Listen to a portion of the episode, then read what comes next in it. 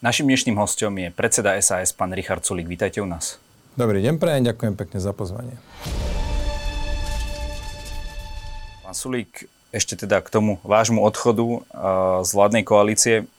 Vy ste v aktualitách povedali takú vec, ktorá sa trochu vylučuje. Na jednu stranu ste povedali, že vám sa ministrovalo dobre, že vaši ministri boli tí najlepšie hodnotení. Na druhú stranu ale potom hovoríte, že odchádzate preto, že sa vám už nedá dobre pracovať. Tak toto sú také kontradikcie. A Jak bolo to? to v rozmedzi asi 5 minút. A prečo sa, čo sa na tom vylučuje? Máme kvalitných ministrov, ktorí nevedia vo vláde, kde sedí Igor Matovič, nemajú možnosť riadne pracovať, respektíve to, čo oni urobia, je všetko zatienené e, vyčíňaním Igora Matoviča, jeho atomovkami, jeho nápadmi, jeho vecami, ktoré potom ide bagrom pretláčať. A to celá robota je potom do veľkej miery nezmyselná, keď jeden jediný človek paralizuje prakticky celú vládu a robí aj hambu. Takže majú dobré výsledky alebo nemajú? Majú dobré výsledky, jasné. Či hospodárstvo, zahraničie alebo e, školstvo a súdnictvo majú dobré výsledky. Tak na to narážam, že keď ste hovorili, že sa vám pracovať nedá, ale napriek tomu máte dobré výsledky? Ale naše dobré výsledky sú nám figu platné, keď príde Igor Matovič a spolu s fašistami si odhlasuje miliardový balík, kde sú hlúposti popísané. Teraz na to došli aj oni to krúžkovné zistili, že je nevykonateľné, tak sa to odsúva od, neviem, dva roky alebo koľko. A to nemáte chuť v takej vláde sedieť, keď jeden človek, rozumiete, ste na jednej loďke a jeden má tam v kuse vrtať diery do podlahy. Tak v nejakom momente si poviete mu štyrikrát slušne prestaň, to sa nerobí, utopíme sa všetci. No ne, no vrtať ďalej. Tak potom jedného nejakom momente poviem, tak plávaj si sám. Keď ale prišiel s tým nápadom tohto prorodinného balíčka, vy ste povedali, že teda nech si to kľudne schváli s opozíciou schválil si to s opozíciou a zrazu sa stalo čo medzi tým vo no vašom tak, ponímaní? Áno, máte pravdu. Nepovedali sme mu, že teda s fašistami sa tu e, neschvalujú takéto veci. Vonkoncom nie miliardový výdavok, ale ja som ani Igorovi Matovičovi nepovedal, že nemá dávať ruku na, horu, plat, na horúcu platničku a že nemá vyskočiť z 5. poschodia. Jednoducho sú veci, ktoré sú absolútna samozrejmosť, ktoré civilizovaní, slušní politici nerobia. A keď on teda tu nemá vôbec žiadne zábrany, a to ja si pamätám, ako on robil divadlo, kde si, keď si odmietal s Kotlebom ruku podať, podať a takéto.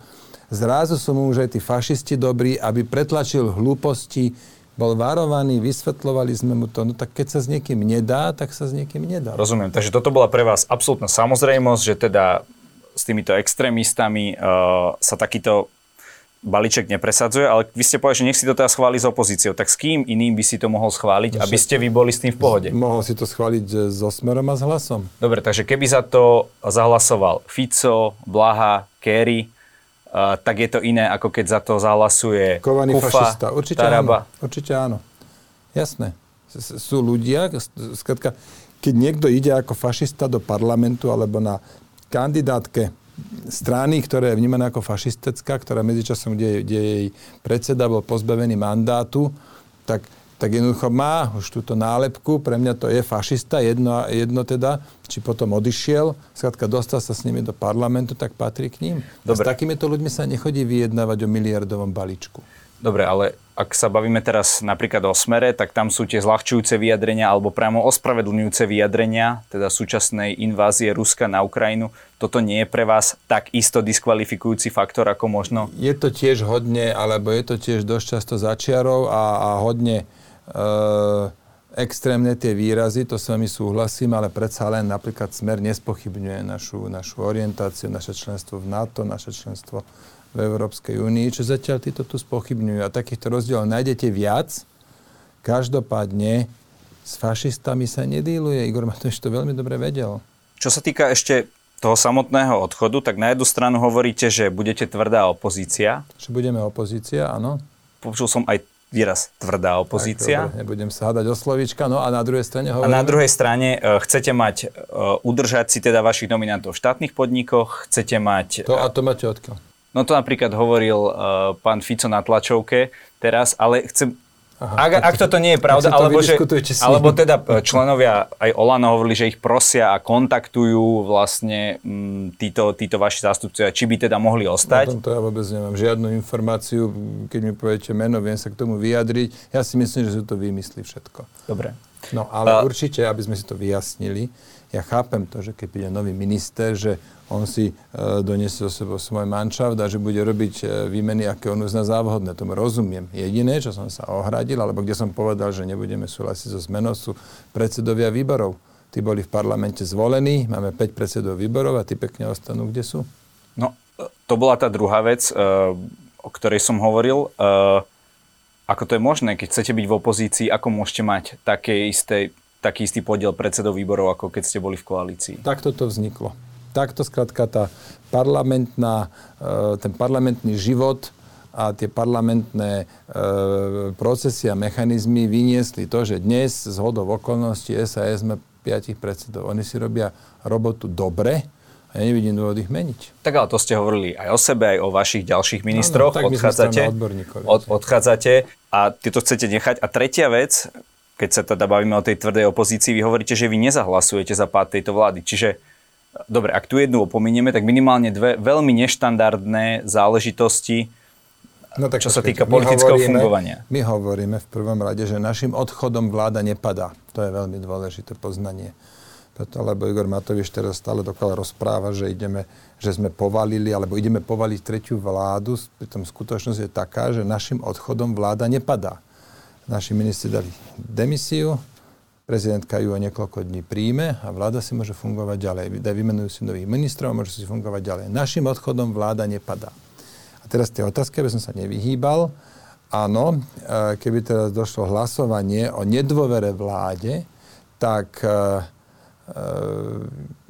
mali by sme snahu túto vládu respektíve neviem si ja predstaviť, lebo ešte dohoda na klube takáto nie je, môže to byť všetko ináč, ale neviem si predstaviť, že by sme hlasovali za pád vlády Eduarda Hegera, ale určite budeme hlasovať za odvolanie Igora Matoviča. Keď dojde odvolanie ministra. Rozumiem, k tomu sa ešte dostaneme, ale zostaňme ešte pri tom páde vlády.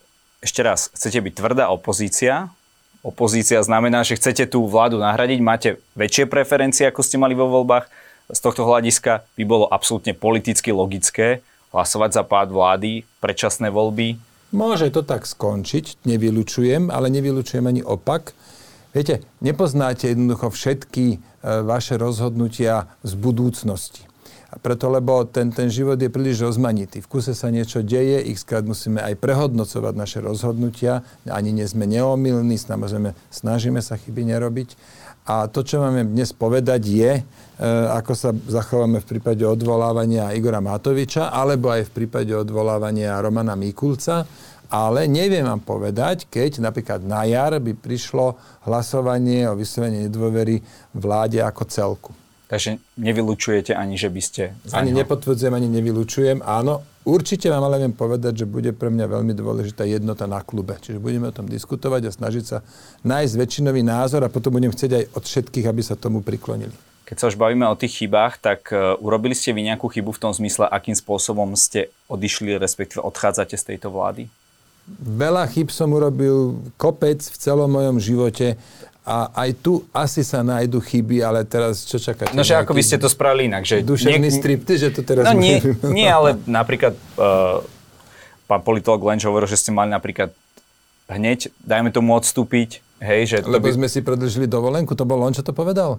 Nejaký politolog povedal, že sme, si, že sme to preto dali až na to nie, nie, nie, to ne, ne, aby sme nepodvrcujem si... ani nevyvraciam, Aha, tak, len, áno. že či nebola chyba, dajme tomu podať hneď. Zrovna tu si myslím, misie. že bolo veľmi dobré, že mali tí naši partneri dostatok času si premyslieť uh, v kľude, a aby nemuseli rušiť napríklad dovolenky, však to bolo leto. Nezasadala vláda, nezasadal parlament, čiže nakoniec bolo viac menej jedno, či sme dali času 2 týždňa alebo 7 týždňov. Každopádne mali dostatok času si to premyslieť, aby urobili dobré rozhodnutie.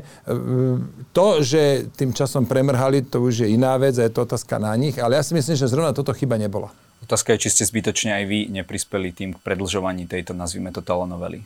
Tak môžu, tak jasne som prispel k predlženiu telenovely. Otázka je, či to teda bolo dobre alebo zle. Ja si myslím, že dobre, ale rešpektujem to, že iní ľudia, politolog Lenč napríklad, majú názor, že nie, malo to byť o mnoho kratšie. Myslíte si, že vaša strana z tohto vzíde silnejšia?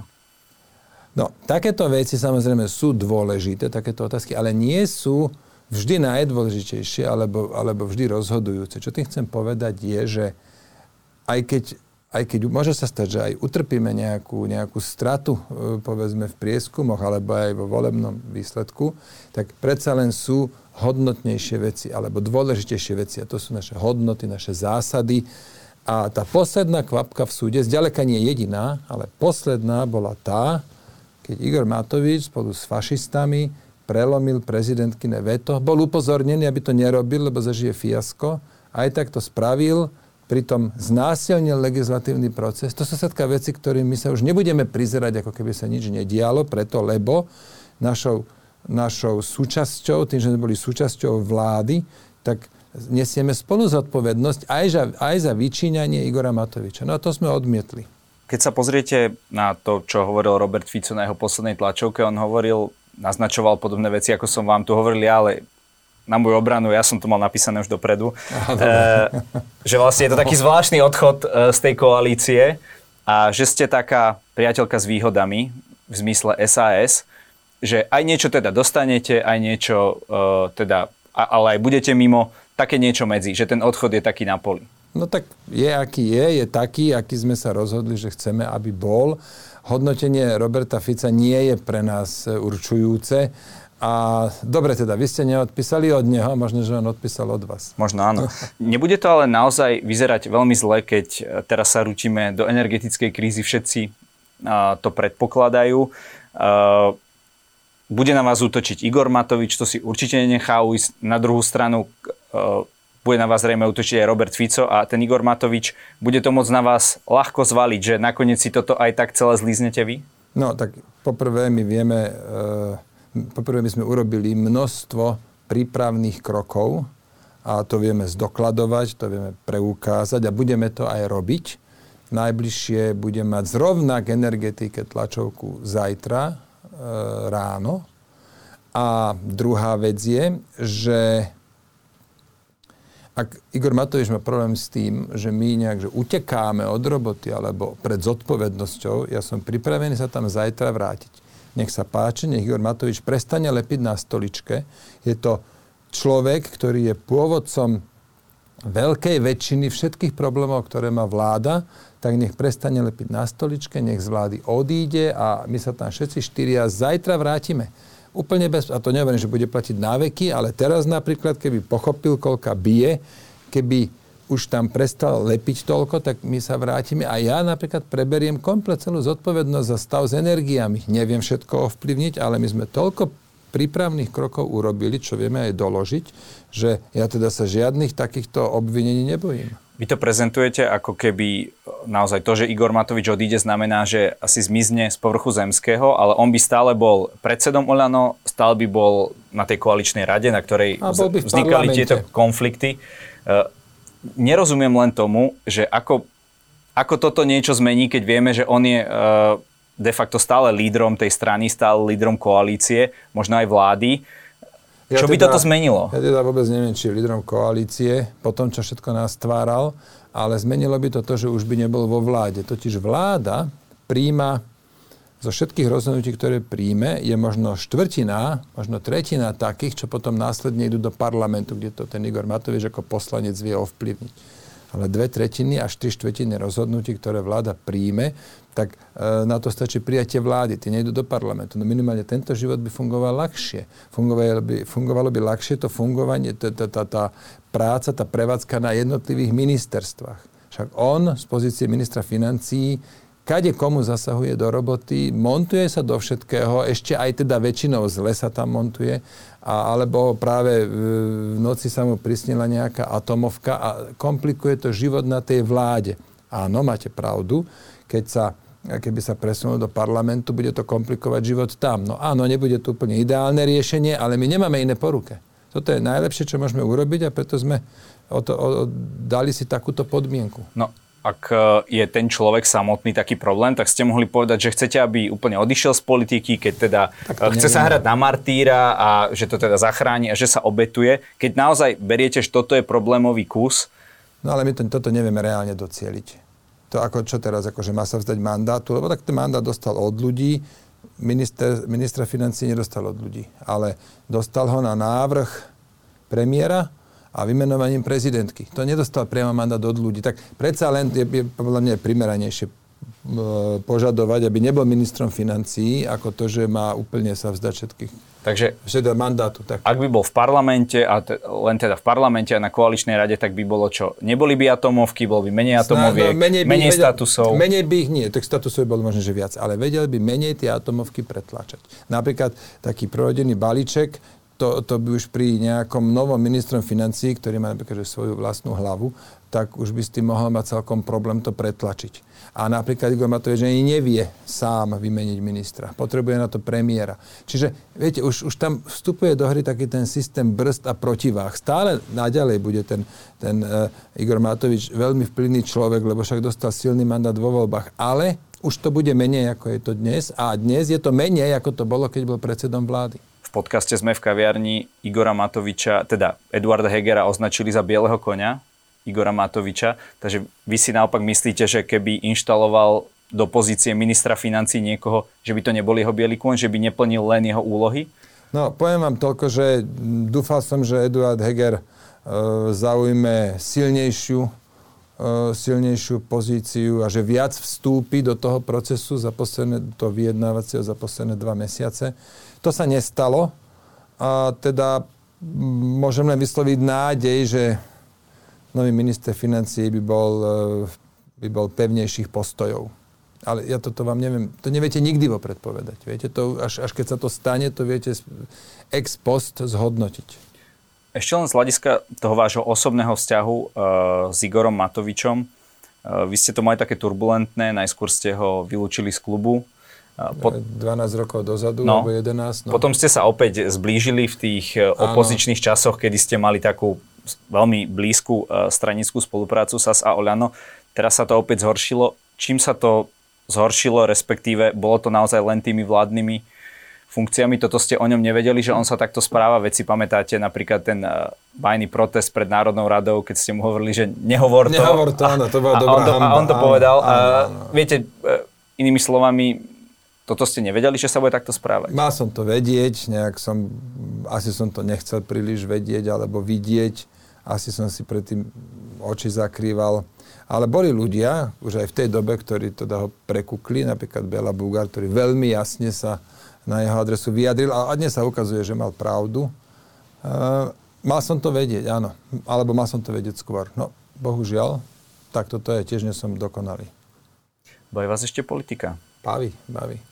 Keď hovoríte o tom, že máte ten ranč v Austrálii a tak ďalej, Uh, nie je to taký ten váš exit? Predsa len ste už tu uh, pomerne dlho, sám sa považujete za politického matadora, uh, že už... Starý pes, som starý pes v politike. Nech sa no, páči. Áno, mám ranč, áno, to, to, na to nebude ešte zločin.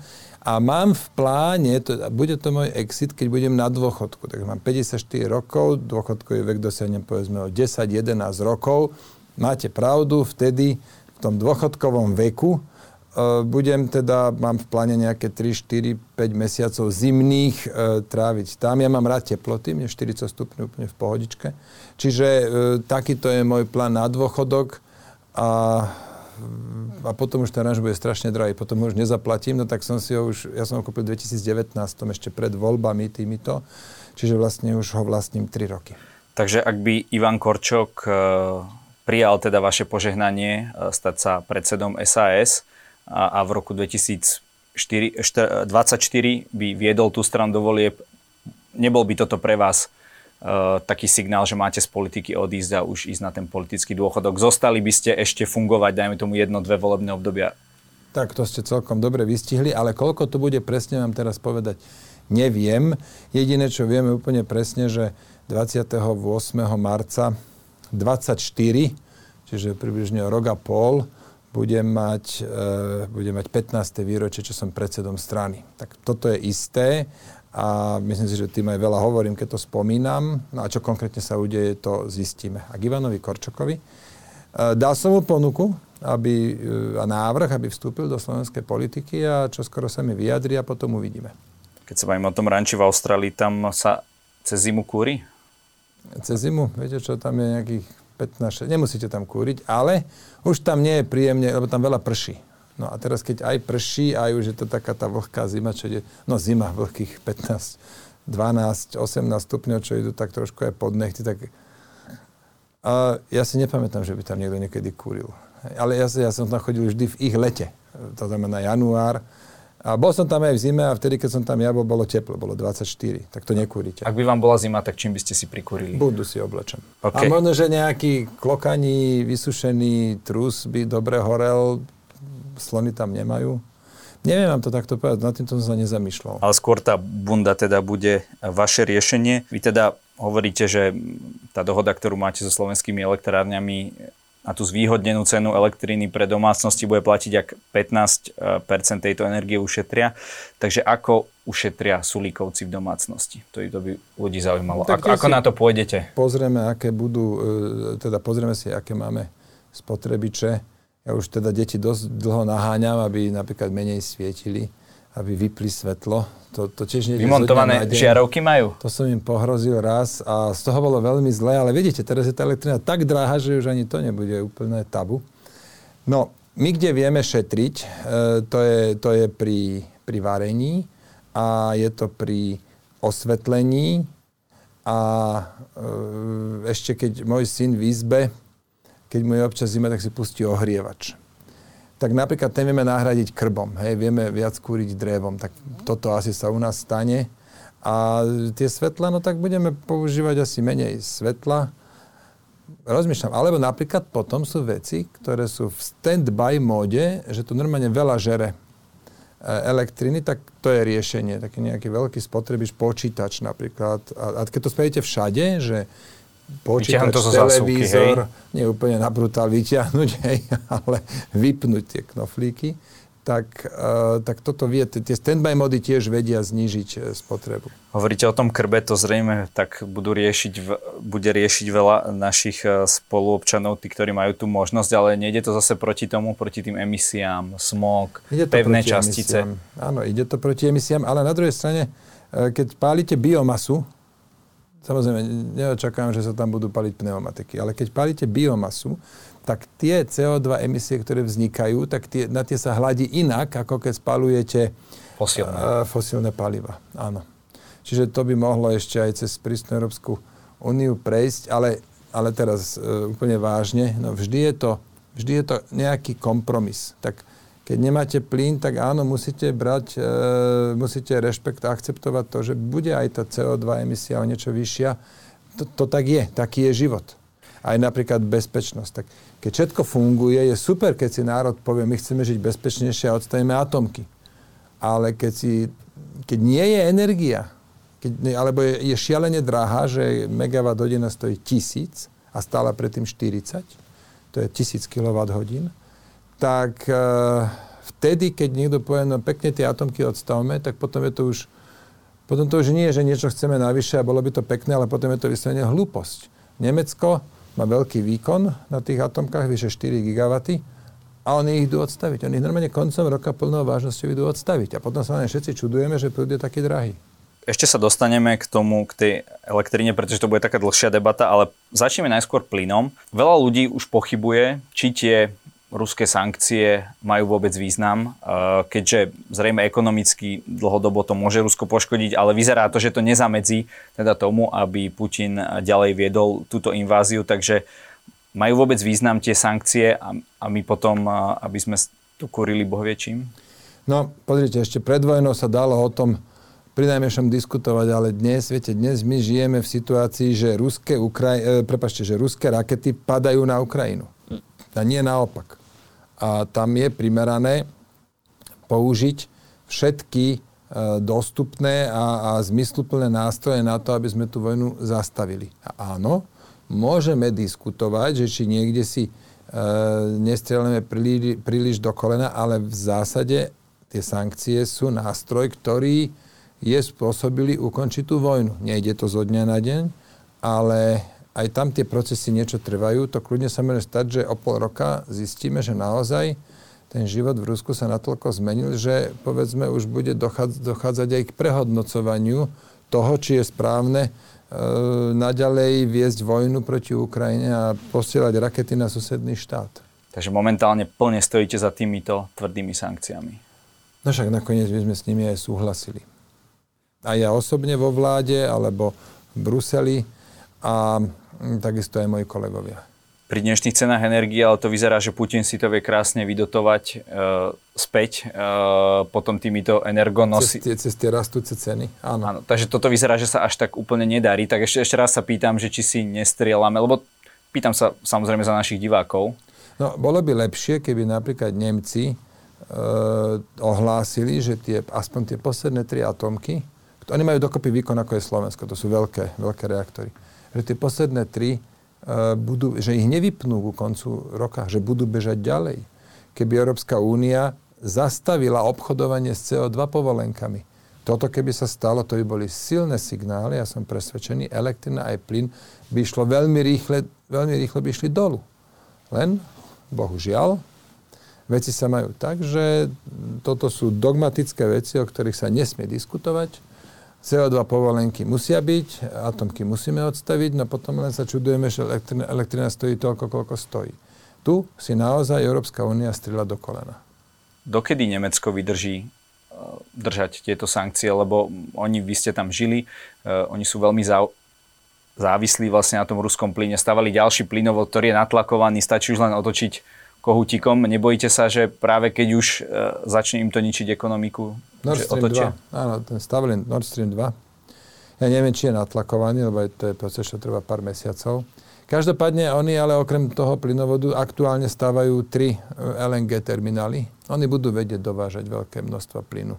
Povedzme už, už po tejto najbližšej zimnej sezóne, ktorú, ktorá je pred nami a, ako vedia sa rýchlo prispôsobiť, čiže očakávam, že budú vedieť aj dlho vydržať. Ale to neznamená, že niektoré postoje by nemohli prehodnotiť, napríklad ten, že neodstavovať tie atomky koncom roka. Ako a kedy by sme sa my mohli, a či vôbec sa vieme zbaviť závislosti na ruskom plyne? My sme sa de facto zbavili, preto lebo e, máme e, veľa plynu na sklade.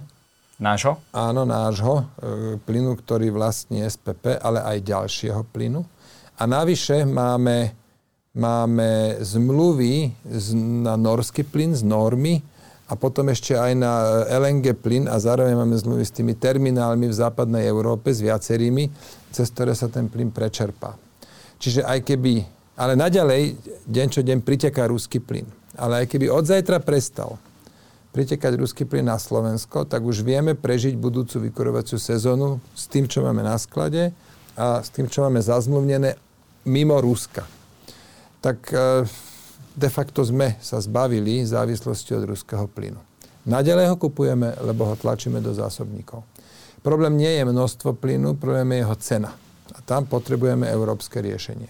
Takže aj ďalší rok uh, by sme teda mohli, uh, aj keby, aj na ďalší rok by to platilo, že vieme to tu vykúriť a tak ďalej. Tak ja byť ministrom hospodárstva spravím všetko preto, Ešte aby ste? takto o rok som minister hospodárstva v demisii a je teda veľmi vysoký predpoklad, že budúci pondelok už nebudem. A, ale byť ním takto o rok, tak tiež spravím všetko preto, aby som mohol povedať takto o rok, že máme zvládnutú e, vykurovaciu sezónu, ktorú očakávame. Ešte teda sa vrátime k tomu plynu. E, akú cenu teda očakávate? Aký náraz ceny? Toto vedieť toto vedieť. Ja počkajte, pre spotrebiteľov, tam sme to už oznámili.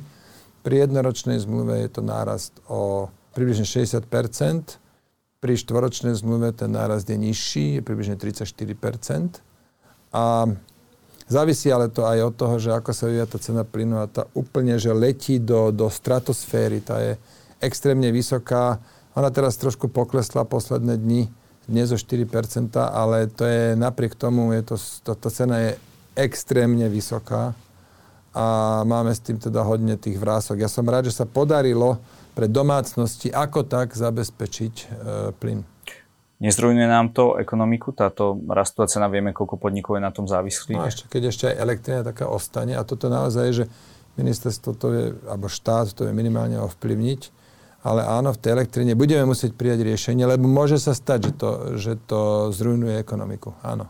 Poďme na tie ceny uh, elektriny. Uh, Igor Matovič uh, na tej piatkovej tlačovke hovoril, že momentálne sa, sa platí nejakých 186 eur za megawatt hodinu a že teda na tom piatkovom zasadnutí vlády povedal váš štátny tajomník, myslím, že pán Galek, on ho priamo nemenoval, uh, že ak by to bolo do tých 85% spotreby, tak by to bolo 281 eur a nad, 95, nad 85% spotreby 904 eur.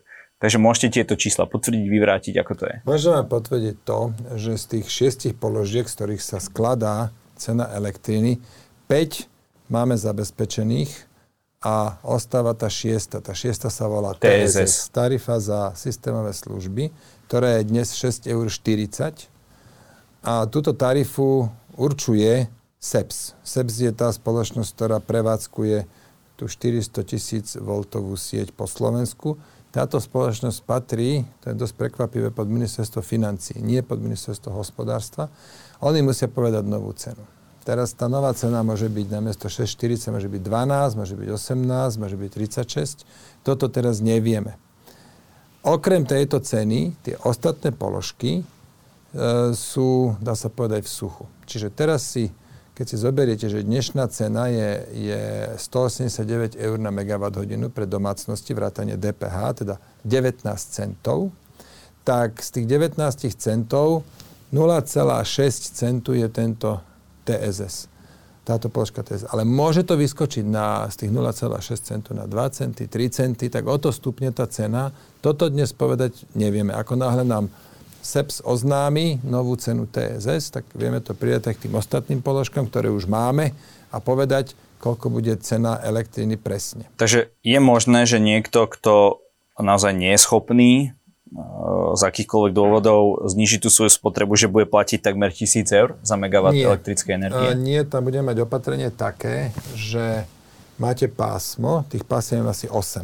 A podľa toho, koľko spotrebujete, či máte tepelné čerpadlo, či kúrite elektrinou, tak, tak ste vždy v tom primeranom pásme.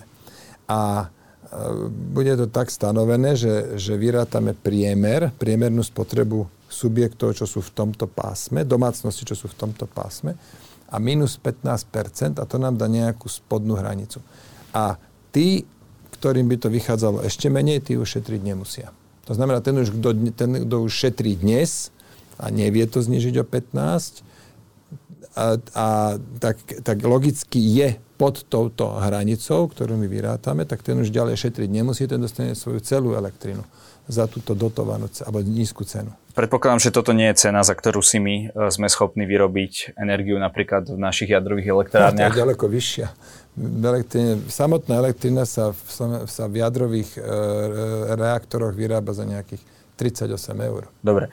Vysvetlite našim divákom, prečo majú platiť potom takéto sumy v, v stovkách eur, no, keď my si to vieme takto krásne vyrobiť. No vedeli by sme si, my by sme si to vedeli vyrobiť, keby slovenské elektrárne patrili štátu, lenže nepatria, patria mu iba na 34% a na 66% to patrí firme, ktorá sa volá SPH, Slovak Power Holding.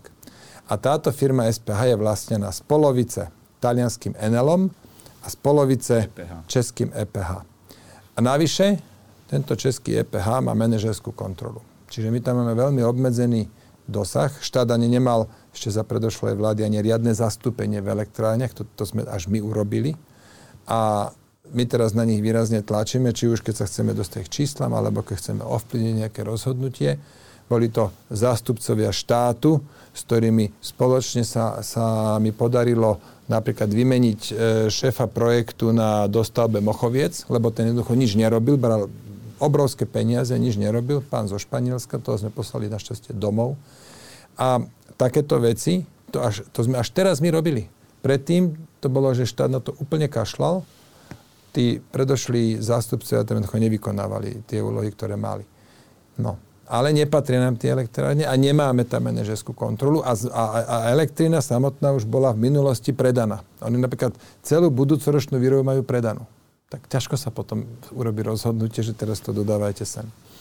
Napriek tomu štát má určité nástroje v rukách a e, my sme pripravili podklady na to, aby ste tie nástroje dali použiť. Kebyže e, pokračujem ako minister hospodárstva, ich použijem keďže to dochádza k výmene, tak to celé odovzdám novému ministrovi hospodárstva. Čo sa týka potom tých cien napríklad e, pre bežných drobných podnikateľov, majiteľov reštaurácií a tak ďalej, ktorí už teraz rozmýšľajú, že zavrú, ano. čo by ste... Tam, tam toho sa práve týka to, čo som teraz hovoril. Viac vám k tomu v tomto momente povedať nemôžem. Ide o to, že veľa ľudí sa pýta, že či môžeme my vôbec nejaká európska ekonomika... Áno, takže nemôžem, hej. Nemôžem nemám, odpovedať. Nemám, áno, neviem, k tomu teraz ja spovedať, musíme počkať na rozhodnutie vlády.